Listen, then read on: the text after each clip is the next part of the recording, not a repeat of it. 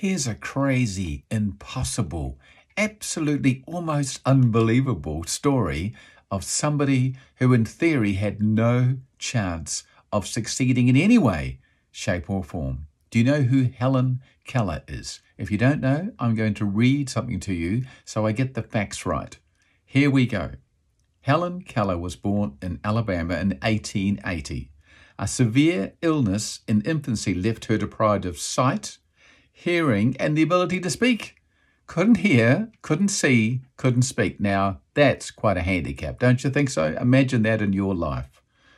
Her life represents one of the most extraordinary examples of a person who was able to transcend her physical handicaps. Through the constant and patient instruction of Anne Sullivan, Helen Keller not only learned to read, write, and speak, but went on to graduate from Radcliffe College in 1904. What?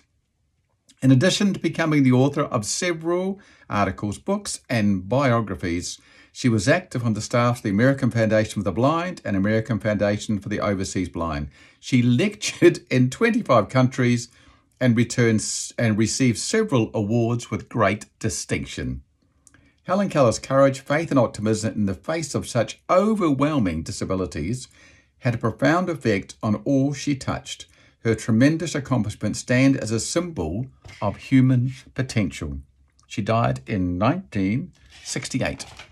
Now, listen, you and I have our challenges in our life. We don't have challenges to that degree, do we? And often we think our goals and our dreams are just a little bit too big to accomplish. Well, listen to that story. Have a listen to it again if you like. Do some research online.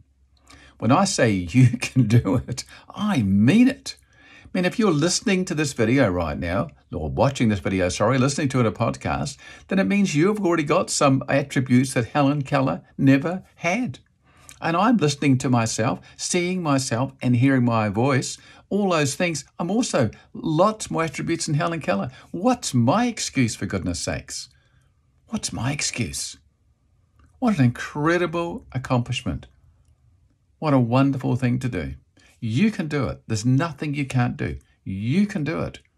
I said that here today on this episode of Speed, short, powerful episodes of enthusiasm and determination. Helen Keller. Think about that next time you're facing an obstacle and think, I wonder if I can do that. Well, I believe you can. And so would Helen Keller. She would say the same thing. She would say, You can do it, just like I'm saying it. Thanks for watching and listening as always. Hope you enjoyed that. Have a fantastic day. Bye bye.